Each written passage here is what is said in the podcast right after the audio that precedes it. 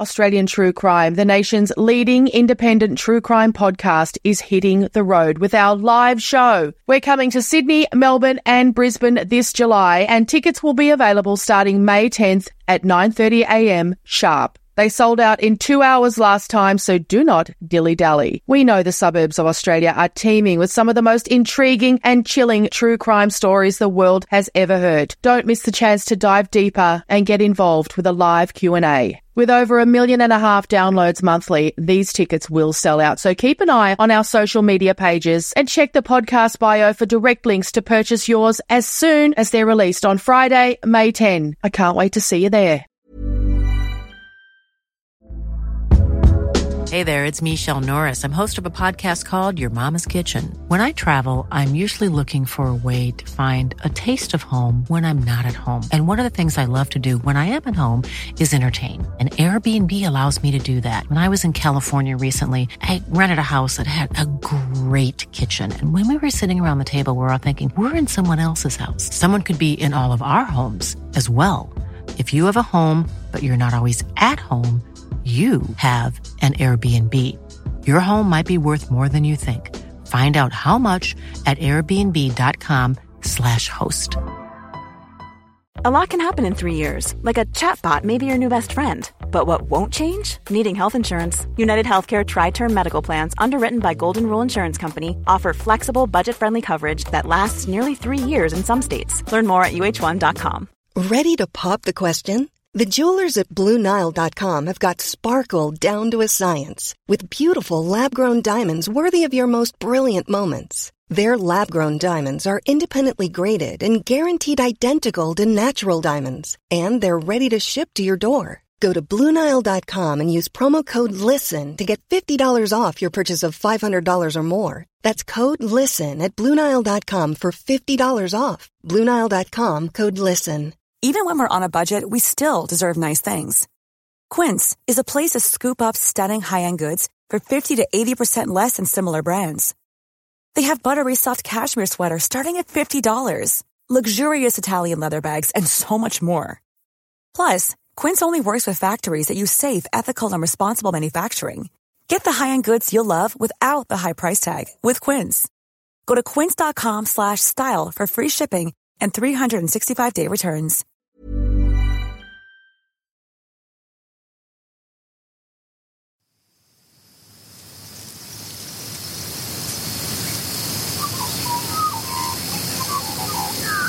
Producers of this podcast recognise the traditional owners of the land on which it's recorded. They pay respect to the Aboriginal elders past, present and those emerging. The following podcast contains content of a graphic, violent nature and is not suitable for children. Traumatic event, something I couldn't cope with. Didn't handle it. Committed crimes, and then you're in prison. Like that's that's like that's how it snowballs. You know, and a, a lot of guys were in the same boat that was my eye, eye opener for prison is that, that there was just a lot of pain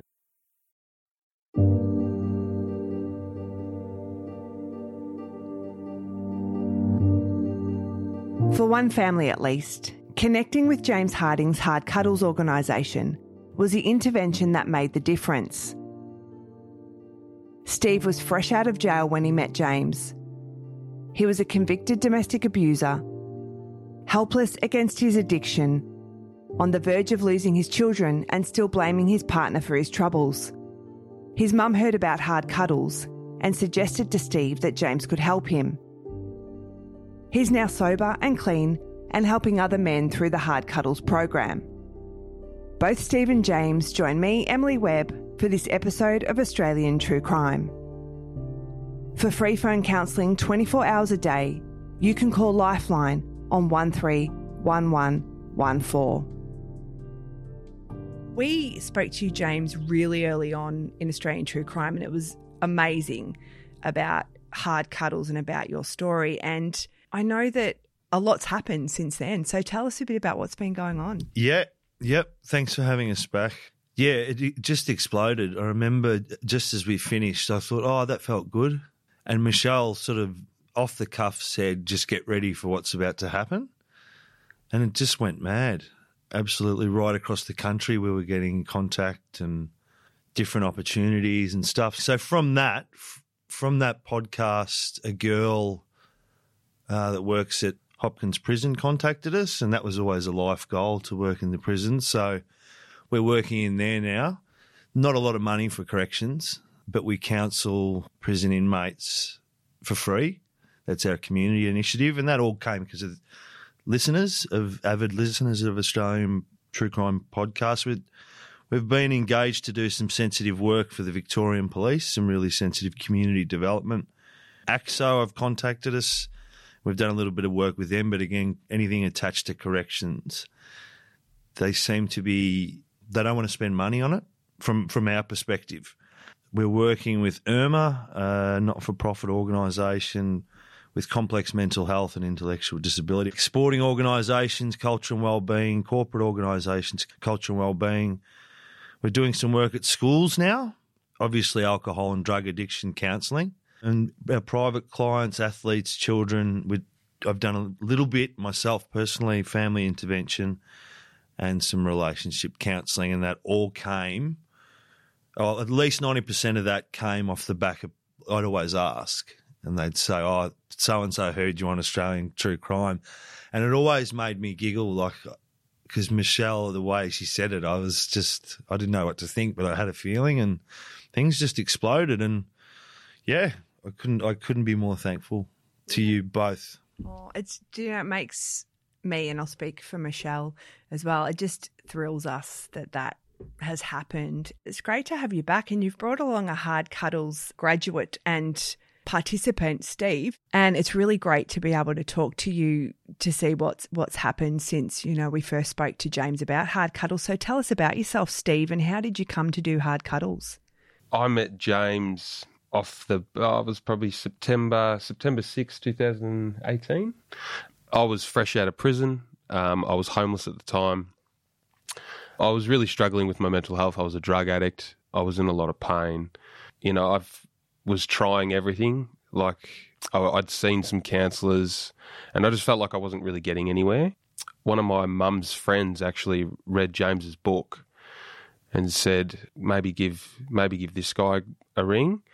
You know, Steve's very angry, very defensive, and you know, he keeps telling everybody that no one understands, and um, maybe this guy could because he's got a, a, troubled background. So that's how it started. That, yeah, gave James a call. We hit it off straight away and had a had a laugh, and I hadn't had a laugh in a long time. So um, it was uh, it was refre- it was refreshing. We caught up, and um, you know, he was just really welcoming and just, you know, he didn't offer me solutions or anything like that straight away. He was just there and just listened and you know that was that was huge. I just sort of needed someone to be a soundboard and just normalize my situation, and and then we got to work.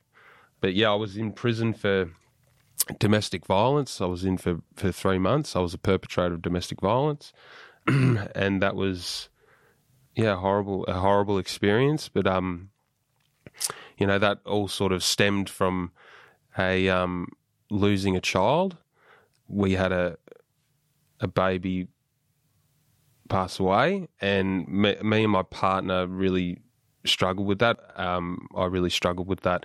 I didn't um, I didn't talk about how I was feeling. I was trying to be supportive for her and be the strength and be this, you know, pretend that like this didn't affect me. And um, you know, I found myself mourning and grieving a child that hadn't had a life. Like it was, it was different. You know, I'd lost individuals before, but I always had memories of their life to sort of fall back on. But this was sort of really different. I was, you know, I wasn't getting woken up every two hours to give a baby a, a feed, and that sort of crushed me as a man. It really did. And um, but I didn't talk about it. That was my that was my big thing. I sort of kept it all down, and I had a lot of guilt. I thought that you know it was my job to protect my son and um, I didn't in this case. And you know that led to this. I don't know, like this. Res- I had this resentment towards my own partner about, um, you know, that it's her fault that she made me feel this way. And I never spoke about it with her. I just like that's just what what I was thinking and what I was feeling. And um, you know, I'm being there for you, but you're not there for me. And but I wasn't really talking about it either. But it was just like that's what was going on. That was the the dialogue and the story that was running through my head.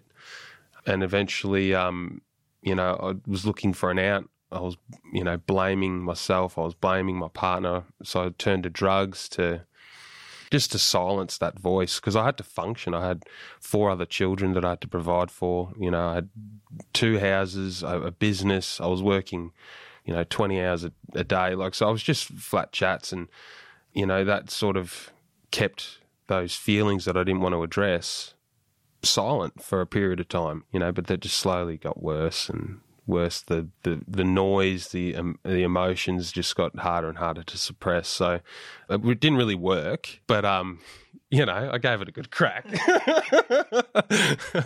yeah, so um, that's sort that's sort of what happened. But then um, you know, a relationship when there's drugs involved just sort of always escalates. Like the violence just escalates between both of you. However, when a when a man's violent towards a woman, the effects are so much more damaging than, than say when a female's violent. And yeah, I I, expl- I exploded one day, and um, I strangled my partner. We had uh, the house had been burgled, and I I was holding her responsible for that. And um, yeah, that that's what I went to prison for. You'd think that that would be enough to sort of turn it around, but it was that's not sort of how it happened. You know, I went I went to prison really bitter, and I wanted revenge on the people that burgled the house and my partner. I was really I was really angry, and I felt powerless in that situation and with the with the child, and that was like just cemented all these feelings and emotions that I just didn't know how to deal with. I didn't have any tools. I was just sort of winging it, and out of prison, met James, and we did a bit of work on feelings. yeah, we actually went. We went away. He took me on a retreat. He just said, "Oh, look, come away on a retreat with me." Look, magical stuff happens out there. You know, are you willing to give it a go? And I said, yeah, I am. So we went away f- for a five day retreat to a beautiful part of the world. So we were there, and he asked me to write a letter to my dead son. Obviously, that was where it was all sort of stemming from. And he said, if you, I want you to read it out over the campfire. And I said, oh, yeah, okay so I was really uncomfortable about doing that because I hadn't really shed a tear or about it yet. It just sort of was all sitting, you know, in my body somewhere. Yeah, so I read this letter, uh, and there was another young guy there as well, Asher. He was he was there listening on his own journey, and I read out the letter, and you know, I cried my eyes out. I was just, you know, asking for forgiveness for my for my son who would have been three at the time just to like can i let you go? Because it's not doing me any good. It's not serving me anymore. And you know i was overwhelmed with this feeling of forgiveness and self-love from james but also just from the place and you know something within myself that just you know allowed me to to let it go. Yeah like at the end of the five days, it, I was feeling really light. And I remember driving out with James and I said, What's all this? You know, I feel amazing. You know, what's going on here? And he goes, You're just feeling, bro. And I went, Ah, right. You know, like, well, I better get some more of that. And it's and it's been, you know, that just sort of opened that door of emotions and like like it's okay to, it's okay to feel them. I think I had a lot of beliefs, like beliefs or misperceptions about emotions you know, they're weak, you know, they make you feel powerless. Being vulnerable is not okay. You know, you're supposed to be, this is, that's not what a man does. And that was, that didn't work for me. That didn't work for me. It just sort of led me on a really dark path. And things came up afterwards. Like it wasn't just like that was that was it. I was done. You know, I checked in with James regularly and just said, "Oh, look, this has come. This has come up. You know, this is what I'm feeling you know, like, is this is this okay? Like, you know, and James was always very nurturing and you know, just a really good listener, and you know that just that just allowed me the opportunity to sort of heal and understand and make sense of all of everything that had happened. Then I sort of got myself right, and then he offered me a position. He said, "Will you see how it works? Do you think you could do this with other men?" I said, "Yeah, absolutely." So, yeah, so he sort of took me under his wing and did did my apprenticeship, I suppose, with uh, with James, and and uh, yeah, I, have just it's been a life changing experience. It's, it's I feel like it's my purpose now. Like now that I've sort of come out of my own pain, um, you know, I just want to help people through theirs. So it's been a real um, it's been a ride, hasn't it, mate? It has, mate. it has. Even listening to it, how much that story's like. He's Emily. He's an impressive guy. Uh, what I want to say is, there are people that are just that ready and committed to change, and that was the look that he had. Whereas we do get a lot of people that you can tell are just spinning the wheels. But yeah, there was a there was a there was a need to get better. Like he was pretty determined. So when you got that as your base, it's very easy to assist.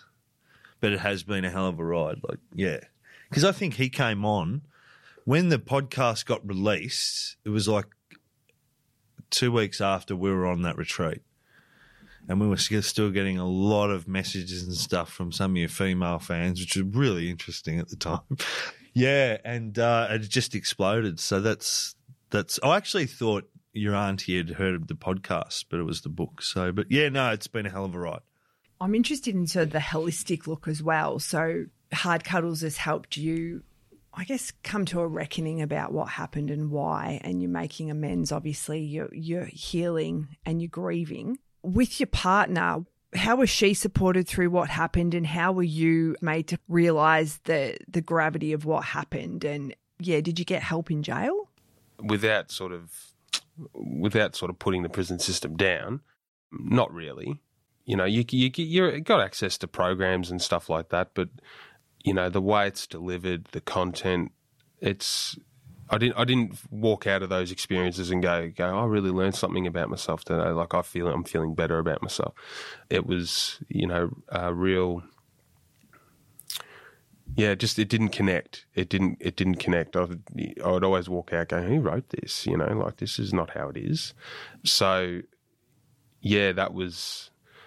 There wasn't a lot in prison, no. And my my partner at the time wasn't getting a lot of help. There was there was services available to her and stuff like that. And yes, they were sort of helping her through, especially the police because of what happened. They were they were helping her out, and DHS were involved, and uh, so there was access to services. But it was a really, you know, a real difficult situation, you know, um, that she had to sort of go through, and she had to, she pretty much had to do that on her own. Yeah, because uh, like her her family support was pretty minimal at the time, just because they sort of knew what was going on and had taken a step back. You know, maybe because they were afraid of in, involving themselves with you know what was going on. You know, but there was you know drugs. It wasn't a very nice environment. Yeah. How's your relationship with your ex partner now? Like, how did you say, for want of a better word, sorry? It's a very simplistic question, I know, mm. but. Great question. Yeah. we actually have a really good relationship now. You know, I had to. I had to take ownership of a lot of things that were going on in the relationship before, even before it went on. You know, I was not I didn't really understand this at the time, but I was really disempowering my partner. Um, I was a real fixer. So whenever there was a problem that arose, um, I'd fix things straight away, and that was, you know, my partner didn't really learn anything in in that process. You know, I just if there was a problem, I'd fix it, and let's get on with things because that made me feel uncomfortable because emotions were vulnerable. You know, it was just like that's how things were going. So I was a real rescuer. That was my role. Yeah, that that's that was like where it sort of all began. That was like the the behavior, the dysfunction, the the codependency relationship. Like that's where it sort of all began, and then it sort of escalated with the emotions and a bit of, you know, a a, a, circum, a circumstance outside of our control. And yeah, but w- like we co-parent two children, so you know, and we do it well. And uh, if I was to say, like, how are we doing that well? Like, you know, there's a lot of empowerment in our relationship now. And I think that's sort of, I'm just put, this is just my opinion. I think that's going to be like uh, the way back for domestic violence. It's not about blaming and shaming anyone, or it's it's about empowering both men and women in these situations, and um, that will that will ultimately heal the domestic violence situation. Yeah, I'm really interested in that. Yeah. What you said because I don't I don't want people listening to think I'm an apologist for male violence against women, but I do see that how's it going to get better? How are we going to tackle it meaningfully and effectively? What what's what are you thinking, James? Because you were working with men who have perpetrated violence against their mm. partners, their family, other people. What what's your take on it at the moment? I automatically go to two guys that I've worked with in prison that committed some the, like the most extreme crimes against women. And you think, is there a way back? I don't. I actually don't have the answer for for the extreme domestic violence. I think what Stephen's getting onto empowering both parties, I think proactively has to be the way forward. Um, but it's going to be awkward and sticky, and for people to even go in and to hear the stats and stuff, it's not. Like, this is something. There has to be um, u- like a unified buy-in from everybody here, because the more you open up this conversation to children, and to like it's got yeah, it's got to start at children, I think, really, because then children can recognise you know the behaviour at, at its early stages, or and kids are cool; they'll call that stuff out straight away. Like the other day, for having a cigarette, and my kids, all f- four of them, ran outside telling me, "You're going to have sticky blood, Dad. Please put the cigarette." You know, like that level of awareness and account- kids can hold you accountable. But it's teaching, I think, Emily, over a period of. Um, it's got to be. It's got to start, and there's got to be. Uh, it's got to be over a long period of time before it becomes normal that everybody calls this stuff out. Because if you do it early, like, and you see those ads actually, some of those ads are pretty pretty good, and you can see people squ- squirm and yeah. So I think education, I guess, is is the that's the the only answer. I haven't really got all the answers to this. I'm learning so much even now about the framework around domestic violence because any course that I get handed to me in, in relation to domestic violence, I'll take because um, yeah, it's uh, it's important. I think.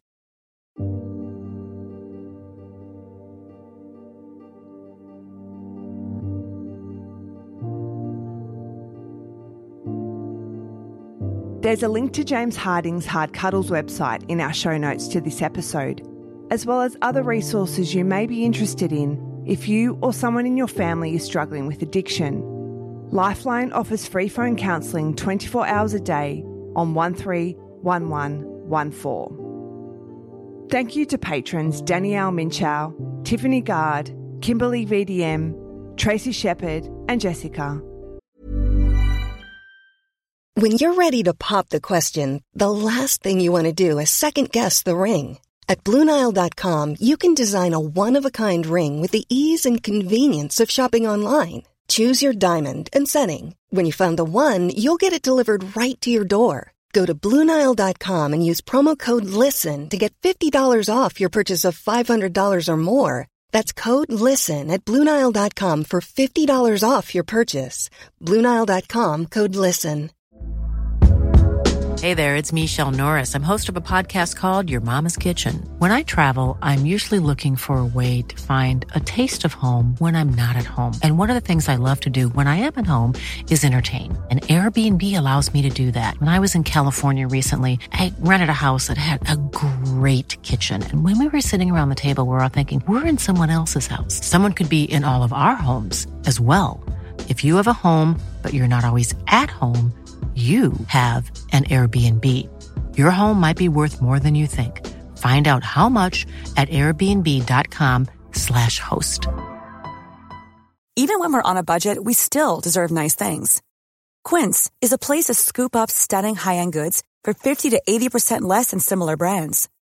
They have buttery soft cashmere sweaters starting at $50, luxurious Italian leather bags, and so much more. Plus, Quince only works with factories that use safe, ethical, and responsible manufacturing. Get the high-end goods you'll love without the high price tag with Quince. Go to quince.com slash style for free shipping and 365-day returns. And I know we've touched on this before when we spoke to you the first time, and you shared very openly about how a lot of your drug use and, you know, use of violence, the standover life that you led really was born of that sense of shame from when you had been out with your mate and he was attacked and you were a kid. I mean, you're a teenager. Yeah. And you you felt like you didn't do enough. Yep. And I I've often thought about that because I do feel there's because of the stereotypes and the stuff that we put on men and women, it doesn't serve us. And especially for men in that way, shame is a real factor, isn't it, in how behaviours are displayed? Hey. I'm very interested in this you topic. Nailed. You've nailed it. Yeah, perfect. So yeah, that that sense of shame that I felt went against what I thought a man was. And a man in 1996, 97 was very different to what a man is today. So the shame simmered, and then I presented this extreme version of myself. And that was being manipulative and controlling, and that way I didn't have to feel or feel fear or that shame. It was always simmering, and then that I was controlling women emotionally, um, uh, financially. Absolutely, I was shocking, absolutely shocking, and that that sense of shame if you really wanted to simplify it, was the thing that was burning away inside. And my inability to turn around and just go, let's, you know, just face it. It was always there and I knew it was always there and I knew it was a driving thing. But um, I was just too too scared to to address it. And I think absolutely that was my uh, Achilles heel. And I think with men, shame. I'm thinking about a client I worked with last night and shame about letting people down. You know, that happened twice to me yesterday, same theme. And uh, yeah, I think I think you nailed it, Emily, with shame. I think it's critical. Yeah, we and we touch on it a lot, you know, especially with children who end up in the foster care system, say, then they end up in juvenile detention and then it rolls on. Or, you know, so many boys who went to boys' homes were f- abused, like sexually abused, physically abused. And then, like in the 70s, a lot of these guys who were like the most notorious kind of criminals, armed robbers, all came out of the the boys' home system. And you just think of that trauma that goes from way back and, and brain development. Yeah, absolutely. I'm thinking about like this is empirical evidence that that I'm coming producing. I reckon looking and working emotionally with the guys in prison.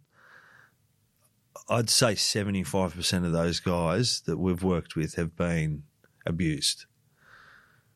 And um, I just, you can't even begin to imagine the level of not only shame, but as Stephen said before, disempowerment. You can see it in their eyes. I think I'm a pretty good judge of character and body language, and yeah, a few a few of the guys we worked with were really brave and actually just owned owned it, stood up and one on one and admitted it, and the sense of freedom they got was profound. But yeah, these it is a systemic thing. Like, what are the stats? Six percent, I think, of people in prison um, have finished year twelve, and it's like a, most of the prison system comes from like a handful of postcodes. You know, it's it, it is it's a, it's a sad thing. It really is. But um, in regards to abuse and stuff like that, that's one thing that really struck out for me with guys that were in real pain. It was hard to. It is. It's really hard to to look at because you can imagine. I got young kids and you know, you just you think about them as young kids and being defenseless. So it's yeah, that one I don't have the answers for. I can support really well, but uh, don't have all the answers for that one. Steve, what do you think now that you you're coming through the healing and you're working with other people and you you know, you went to jail. I mean, you've had that absolute consequence. hmm I'm with James. I don't really have all the answers. I'm sort of figuring this out as I go along too. But I'm sort of getting a, an understanding that balancing your emotions and your perceptions about uh, events that have happened in your life, like, should be just part of the curriculum of of growing up. Like, and if it's not av- available to people, you know, like you only need to hear a few of the stories in prison, you know, and you get an understanding why they're there. It's not like it. It's it's pretty straightforward, you know. Like this this happened, this happened, this happened, and now I'm here. Like it's, you know, and I was the I was the same, you know. Like a traumatic event, um, something I couldn't cope with, didn't handle it, committed crimes, and then you're in prison. Like that's that's like that's how it snowballs, you know. And a, a lot of guys were um, in the same boat, and I think um, that was my eye, opener for prison, is that, that there was just a lot of pain and a lot of unaddressed stuff, and that was you know, and I was part of that. I was part of that that pool now, and um, you know, it was you know took a little while, but you know, I got there. So like you know, I, I want to be an advocate for prisoners and just to give them hope, to like let them know like can be done. On the flip side to that, Emily, is working with young adolescents that have been in resi care or been part of the system for a while. I guess because they've had to scrap and fight for everything. Some of them, some of them are just straight up manipulative. But there's a huge sense of entitlement there because of the way the mental health system and everything's structured, which has been really interesting for me, both men and women. Like they are highly intelligent, cunning, and at getting what they want and working the system using buzz, buzzwords. You know, I feel triggered. This sort of stuff. They're so smart, and that's been really, that's been a real eye opener for me. Like th- these are people that have been part of that, you know, boys' homes, resi care. The way these they're, they're really well looked after in a lot of ways. They're given everything, so the sense of entitlement or um, yeah, it's scary, very scary. I've got two daughters, one nearly 15 and one who's 11. Jeez. And yeah, that's interesting because they really know a lot of stuff. And Oh, yeah. my teenager is very good at picking me up on my shit, really. Yep. And I struggle because I want everything for women and I want, you know, go out, do what you want, you know. They're just like, Mom, stop trying to turn everything Yeah, into a lecture. Roll the eyes. But they do, they just do know a lot of stuff, I think, from their peers and TikTok. And I know the issue of consent's obviously been massive Oh. lately. And, you know, with what's happening politically and with the men you're working with, is that coming into the picture as well? Just the issue of how to relate to women in intimate relationships. I was at a party once and I was talking to a grade prep teacher, a male, and I said, How do you do it? And he goes to me, I treat them all as people. And I was like, Jesus, that's a bit of gold. I'm going to grab onto that. And just, I just started working with the my own idea of it. And because our conversations, me and my wife, are so colourful with the clients and the work, and because she's like the go to, the consigliere, and the kids they'll they'll look and go, well, you know, what what's a rapist at, or something like that. So I'll deliver it in you know in a sensitive fashion, but still deliver it. So our kids through work and you know this is the payoff of this sort of work is your empathy levels and your compassion levels and they all shift. And by nature, if you're the leader of your family, you and your wife, you know, the conversations and stuff you have, they're really switched on to this sort of stuff. Like I've had a a criminal came about through the podcast, career criminal actually. You know, I did a lot of work with him beforehand, but I promised him we'd take away, I'd create, we'd create the funding to take him away on a retreat. He came and stayed at our house. Serious violent offender, two days before and after. And anyway, he was shown love by my family and you know, we do a thing at holding hands at the dinner table, and he was just blown away by because foster kid and had never experienced anything. But because of his crime, the funniest part is my eldest daughter, who's seven, fronted him and said, "I'm really worried you're going to attack us while while we sleep." And he came, was so unsettled and didn't know what to say. And I said, It's just the way it is, man. Like, I'm straight up with the kids. And um, he goes, All right. And I said, That's just the way Lucy is. He's like, Okay. I think he learned a lot from those two days in a family environment. It's powerful. Savage. My eldest daughter, God help everyone when she gets going. Yeah. Steve, how are you going with your kids? Mm. Oh, it's eventful. So I've got a seven-year-old and a one-year-old. My seven-year-old Sienna, she's um. So we we do a lot of debriefing about obviously because of emotions being such a a thing that wasn't spoken about or something that I really needed to work on. That um that's been sort of like a foundation going forward, and uh, you know Sienna's had a lot of she's had a rough start, you know. Like she's had a, you know, as a three year old, her family was ripped apart.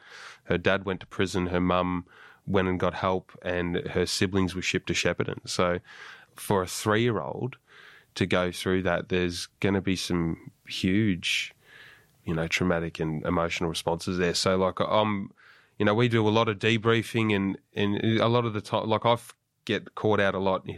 Um, if I can't manage her emotions, like she'll she'll say to me, "Just let me," you know. You say I'm allowed to feel, let me feel, and I go, "Okay," you know, because it might be a like a tantrum for half an hour, and that's like, you know, like it's exhausting, you know, and um, so, but yeah, like is doing really well at school, and like I went and saw a, a, child psychologist that was really really helpful at the time. Not for her, like for myself, because like how to how to manage things from her perspective, and like how to understand and attune with her better, and because you know she'd been through the ringer. You know, I sort of just come back onto the scene. You know, I was getting myself right, but also like you know, I had to learn how to be a dad again. You know, because I'd checked out, checked out as a dad, and wasn't showing up as a partner. We were on a care by secretary order, so there, there was a lot to come back from. You know, and um, so yeah, so from my daughter's perspective, you know, she had you know a happy two three years of like um, you know a normal family life, and then everything just went you know pear shaped and like you know what's life now? And you know it's hard it's hard for her like so prep and one grade one were quite quite hard for her because she got to see you know mum and dad rocking up to school instead of just dad you know? And you know that was really really difficult. And you know we we speak about it regularly but um you know it's always it's always there and I'm just always trying to nurture and encourage her to talk to me about these things, you know, plus whatever a seven year old's going through. Like they just have normal stuff that goes on, you know, and that's, you know, it's just that, that other layer of, of stuff that, you know, that I've contributed to my daughter's life at such a young age and like how the brain develops and all that sort of jazz like you you, you do like I do as a parent I, I worry that the impact that my journey and my stories had on her might have long lasting effects so yeah.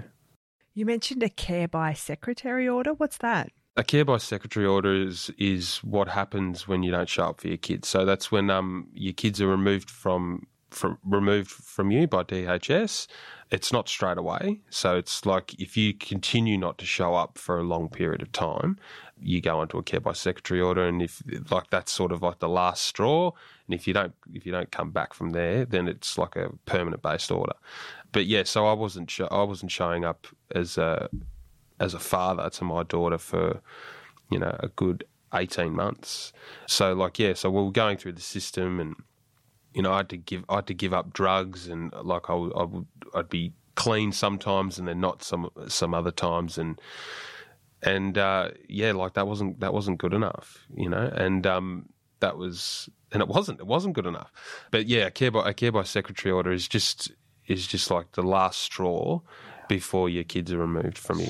My ex partner had three kids to a previous marriage, and he passed away um, through a drug overdose, actually. You know, so when I came onto the scene, I've always loved kids. That's like anybody who knows me well enough will see me how I act around kids, and they're like, yeah, right, okay, I get it.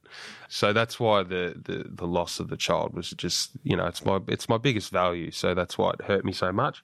So they were they're my step kids, but I was dad for seven years. So, you know, and it wasn't like a um, that wasn't like I wasn't connected to them or anything like that. So, you know, um, you know, they lost their idea of a, a father figure as as well because for you know for six years at least six years like life was life was good you know their um, development was good and I'd like to think I was a good dad and um, but yeah I had work to do and it wasn't till it wasn't till um, you know we lost the lost the baby that that sort of spiral out of control. But they, them themselves again have had to they've been ripped apart from their families, and like they live with uh, their grandmother now in Shepparton. You know, they've had they've got their stuff to deal with, and like they're teenage, like nearly teenagers now, and you know, and they've got to deal with all that stuff on the back end as well. So, like, you know, again, you know, as, a stepfather, you know, you sort of fear and worry that, oh God, my, you know, my story's gonna, you know, it's great that I'm in a better place now, but like, you do, you worry as a father and as a stepfather that, like, you know, what I my impact on them. There's been some good parts, but you know, you know, we don't necessarily remember all the good times all the time. We, you know, tend to focus on the negative. So, um, those negative experiences, I'm hoping that, um, you know, don't do too much damage. And you know, if I can speak to them and talk to them, nurture them in any way I can, I do. So I do see them still. Like they come down every month or so, and uh, they they always get my full present attention. Um, always. So important. And how are you managing to stay clean? Like, how have you managed that? Um, so, um, a lot of addicts won't want to sort of hear this, but um, because um, you know, addicts don't like sort of hearing the word cured and things like that. Um, but to be perfectly honest, you know, once I'd sort of worked out that what was driving the addiction, the emotions, and and what was driving it all, and it was all just guilt.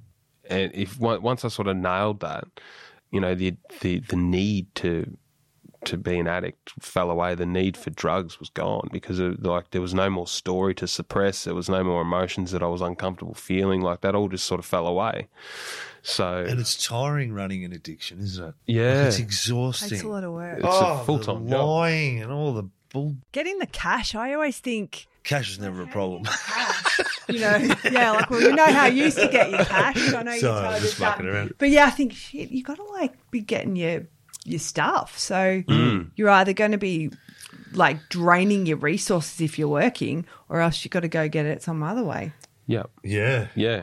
Well, yeah, I I, def- I definitely did. I was a mover and shaker myself. So yeah, That's a diplomatic term. Yeah. Mm, yes. Mover and a shaker. yeah, Yeah, raconteur. Raconteur. That's it. Resourceful man. Yes, yes, Yeah. yes, His, his sister described him to me as entrepreneurial. yeah. Yeah. Yeah. Um, But even I I noticed even with alcohol, like if you're a drinker and you're always looking to get on, it's like wherever you're going, you're subtly manipulating it so you're going somewhere where there's alcohol or you sell the dream of a counter meal at a pub. and- Absolutely. Yeah. Hmm. yeah, it's just you know, it's very funny because Australians are very interesting. Our relationship with alcohol, I think, I think that's as bad as I mean, ice is shocking. There's no mm. unequivocal, but it's not until you have a few months sober or a few years or whatever do you notice how full on it's advertised. It's everywhere. It's in your face, and yeah, I, I found I've always found that really interesting myself. Me too. Yeah. I, I haven't had a drink for more than 20 years. I've Bravo. definitely.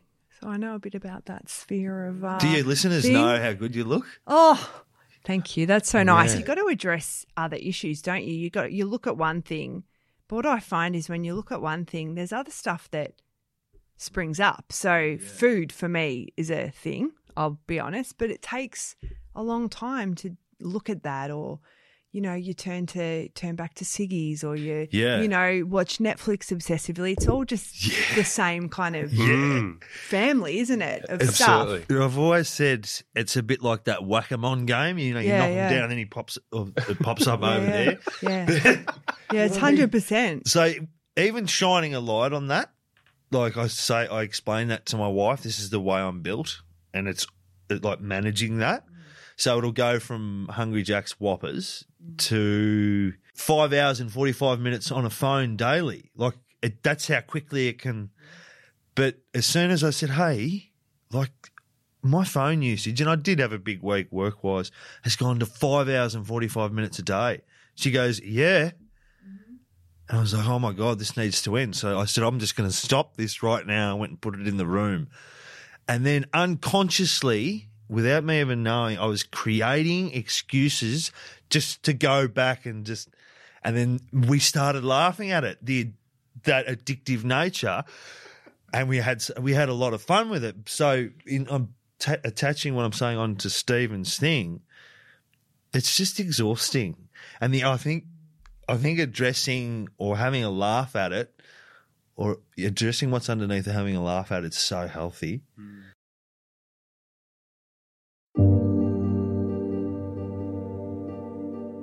Thank you to James Harding from Hard Cuddles and to Steve for sharing his story with us. Thank you again to our patrons Janet Sweet, Catherine McDonald, Nicole Whitaker, Sky Doyle, Kylie Woodall, Jasmine Nolan, Amy Napier, and TJ Mitchell. And thank you for downloading this episode of Australian True Crime. We'll be back next week.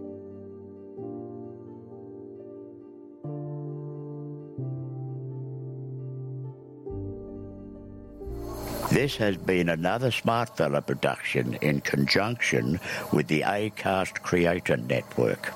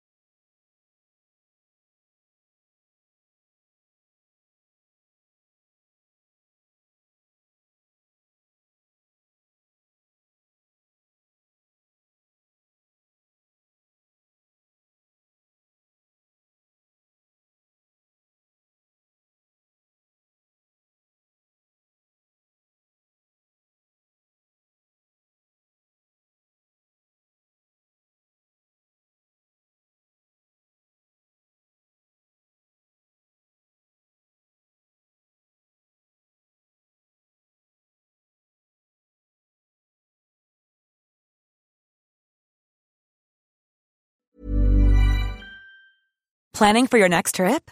Elevate your travel style with Quince. Quince has all the jet setting essentials you'll want for your next getaway, like European linen, premium luggage options, buttery soft Italian leather bags, and so much more. And is all priced at 50 to 80% less than similar brands.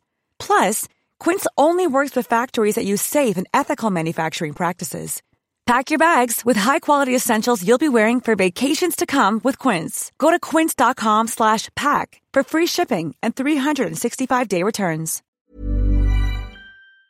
Australian True Crime, the nation's leading independent true crime podcast, is hitting the road with our live show. We're coming to Sydney, Melbourne and Brisbane this July and tickets will be available starting May 10th at 9.30am sharp. They sold out in two hours last time, so do not dilly dally. We know the suburbs of Australia are teeming with some of the most intriguing and chilling true crime stories the world has ever heard. Don't miss the chance to dive deeper and get involved with a live Q&A. With over a million and a half downloads monthly, these tickets will sell out. So keep an eye on our social media pages and check the podcast bio for direct links to purchase yours as soon as they're released on Friday, May 10. I can't wait to see you there.